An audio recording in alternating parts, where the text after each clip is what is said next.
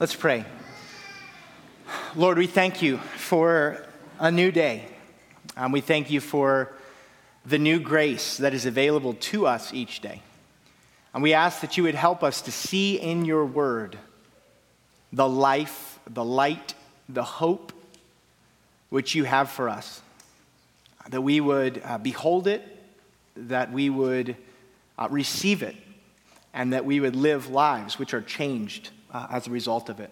And pray all this in Jesus' name. Amen. A few weeks ago, I shared with you about this incredible meal that Lauren and I experienced in Colorado with some friends. I was preparing to celebrate communion, and, and I was eager to share with you this connection that God was showing me between that food and our sermon series.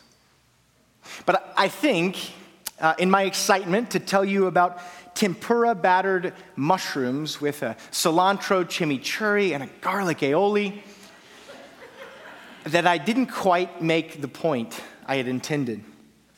I'm going to give it another try this morning. That night, I was reminded of the refrain from our sermon series greater.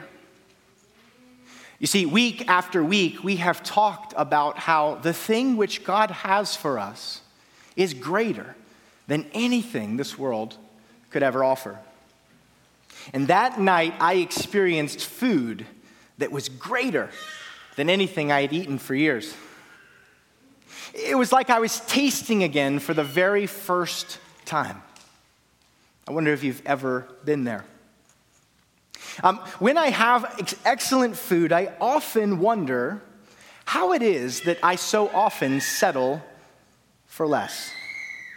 How is it that I am satisfied with mere Cheez Its and peanut butter when goat, goat cheese filled squash blossoms exist? It's a pretty easy answer. You see, a box of Cheez Its is cheaper, it's easier to acquire. I think the same is true of the things of this world. Um, it's easy to acquire the lesser things as it relates to forgiveness and self worth. The world's version of junk food can be found in phrases like, You are enough. Just be yourself. You're a good person. These are appealing ideas, but they ultimately ring hollow. They don't satisfy. Deep down, uh, you and I know that we cannot sustain ourselves. We know that we are not who we wish we would be many times. We know that we are flawed, sinful, in need of God's grace. But when we've tasted the bread of heaven, and when we've drank from the cup of salvation, and it's afresh and anew, and we, we really perceive it, we're reminded of how exquisite God's grace is, how much better it is than anything else this world could offer. When we recognize it fully, we realize that this is the only thing which can satisfy us. And that the one who provides it deserves not just our money, but our whole selves, our whole lives, as we live in grateful response. Today, as we wrap up our sermon series on the book of Hebrews, I want to ask you one final question. When was the last time you tasted God's gourmet grace? Our final passage from the book of Hebrews is found in chapter 13. We're looking at verses 20 to 25. You can turn with me there if you'd like in one of the blue Bibles in your seats, and we'll also put the verses on the screen. Um, in, in this passage, there are two components there's a blessing and a final greeting. And so, to keep things interesting, uh, I want to look at them in reverse order. We'll start in verse 22. It says, I appeal to you, brothers and sisters, bear with my word of exhortation. For I have written to you briefly. You should know that our brother Timothy has been released, with whom I shall see you if he comes soon. Greet all your leaders and all the saints. I don't know about you, but I tend to gloss over these final salutations in the New Testament epistles. Much like I gloss over the genealogies in the Old Testament, thinking that there's not much I can acquire from them or gain from them in terms of knowledge or faith. but these sections are vitally important because they show us that this is a real letter written to real people. Uh, throughout this sermon series, uh, Britt, Joel, and I have um, made a lot of jokes uh, about how the fact that the author, in his estimation, has written briefly. But my wife um, has helped me to see that this is way funnier to me, Britt, and Joel than it is to anyone else. this week, as I read it slowly, though, I saw it in a new light. Um, I see in the author some tenderness here. He, he's trying not to burden his people. The, the message translation of the Bible says it this way I've kept this as brief as possible. I haven't piled on a lot of extras. There's a Spanish translation I like to use in my study called Dios habla hoy. And it says it this way les ruego que reciban con paciencia estas pocas palabras de aliento, which roughly translates, I beg you to receive with patience these words of life giving breath. And so we see that the author of Hebrews is not pedantic, but pastoral. His mention of Timothy's imprisonment and being released is a reminder to us of how costly faith was in that day, in that time. Something that could cause one to be imprisoned or even killed.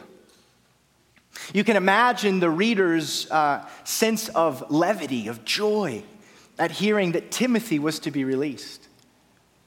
And in these final comments to greet the leaders among them as well as the believers, we see that the author desires to be known and to know those who he's pastoring. It's a good reminder for us for how to love and serve those that God has entrusted to our care. The effect of remarks like this, then, is to remind us that this is not a letter comprised of hollow words or abstract principles. It's a letter where each word has been carefully chosen, carefully given by the Holy Spirit through the author to speak to the real challenges of real people. And the beautiful thing of inspiration is that 2,000 years later, these words can speak to our very real challenges as well. And so this morning, I want to remind you you are not alone. Press on Hold fast to the message of grace. Now let's double back and look at verses 20 to 21. Now may the God of peace, who brought again from the dead our Lord Jesus, the great shepherd of the sheep, by the blood of the eternal covenant, equip you with everything good that you may do his will working in us that which is pleasing in his sight, through Jesus Christ, to whom be glory forever and ever. Amen. You will likely recognize that this is the prayer of blessing we have been praying at the end of our service for the last 15 weeks. And if you're really astute, you may have noticed that on one occasion, I referred to Jesus as that great shepherd of the sheeps. I put an S on the end of the word sheep. That's pretty hard to do when you're in the middle of a blessing to like recover from that. While I'm tempted to remind you that there are times when it's appropriate to refer to things as fishes, for example, I have to admit that I botched it. But now that I've addressed the sheep in the room, let's jump in. Like most prayers of blessing, Hebrews 13 20 to 21 addresses who, what, and how. The prayer reminds us who we've put our trust in It's the God of peace who brought Jesus back from the dead. It's Jesus, that great shepherd of the sheep. Throughout the book, the author has effectively demonstrated that God the Father has gone to great lengths to achieve for humanity peace with himself and with one another. Moreover, the author has helped us to see that this peace was costly. To obtain our peace with God, Jesus, the Good Shepherd, took upon himself the wrath of God against sin. He laid his life down that you and I might take ours up. And the Father honored him by bringing him back from the dead. I know you've heard this a million times, but it's amazing that the God who has the power to raise Jesus from the dead also has the goodwill to give us new life in Christ. And this is the one we pray to. So we can pray with expectation that He hears us and that He will accomplish in us that which is most important.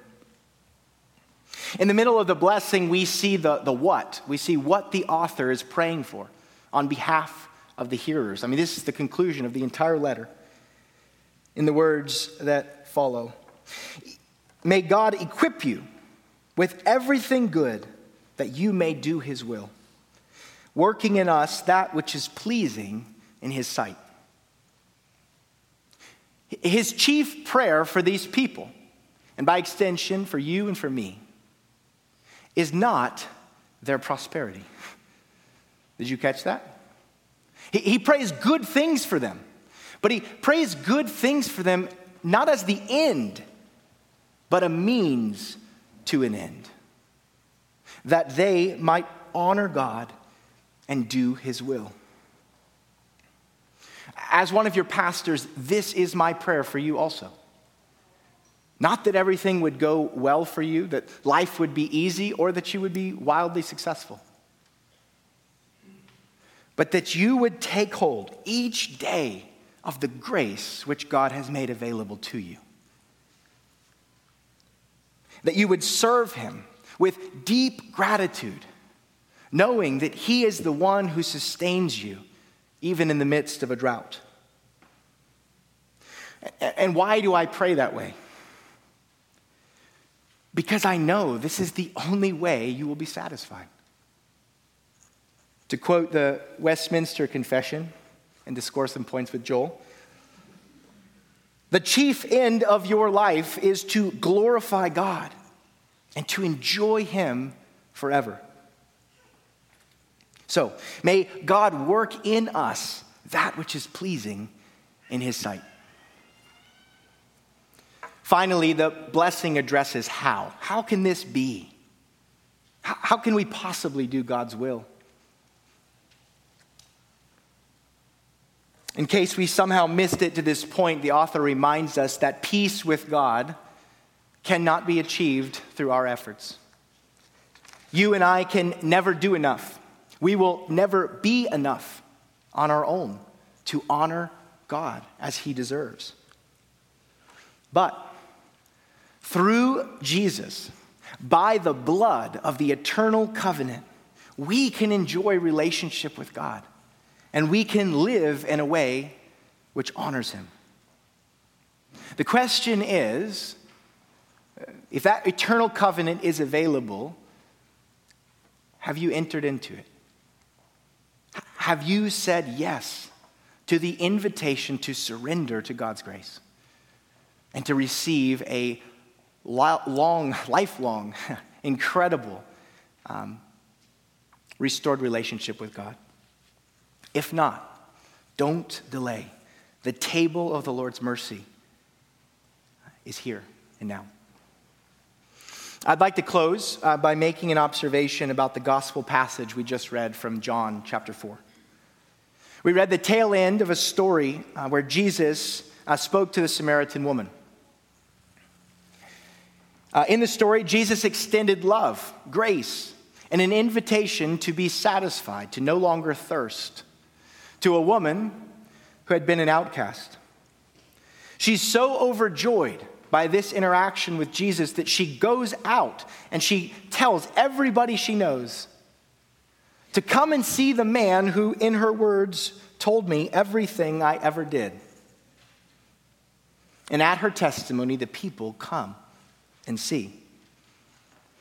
I love the concluding line of the story. You see, the people come up to the woman, they find her, and they say this to her It's no longer because of what you said that we believe, for we have heard for ourselves, and we know that this is indeed the Savior of the world. you see, I can tell you that tempura battered mushrooms are delicious. That Sally, uh, that, um, oh goodness, Molly, my bad, that Molly's cinnamon rolls are divine. But until you've tasted them, you really don't know. And so, so let me ask you this question again that we started with. When's the last time you tasted God's gourmet grace? I understand that's an abstract question. Maybe you're asking yourself this morning, how do I do that? You start by confessing your need for God's help. Then you recognize that just as the author of Hebrews has thoroughly developed, Jesus is greater than anything or anyone else. You ask Him to help you surrender. You ask Him to help you to hear, to see, to taste that He is, in fact, the bread of heaven and the cup of salvation. And so, whether for the first or the hundredth time this morning, I pray that you experience God's grace as the greatest food you've ever had. And that you and I would stop settling for anything less. So, as we prepare to come to the table, let's receive once more the invitation we read many weeks back from Hebrews chapter 4. Uh, if you'd like to close your eyes, um, could be helpful as you respond to the Lord. It says, Therefore, since we have a great high priest who ascended into heaven, Jesus, the Son of God, let us hold firmly to the faith we profess. For we do not have a high priest who is unable to empathize with our weaknesses. But we have one who has been tempted in every way, just as we are. Yet he did not sin. Let us then approach God's great throne of grace with confidence, so that we may receive mercy and find grace, gourmet grace, to help us in our time of need. Let's pray. Lord, we recognize our need for you.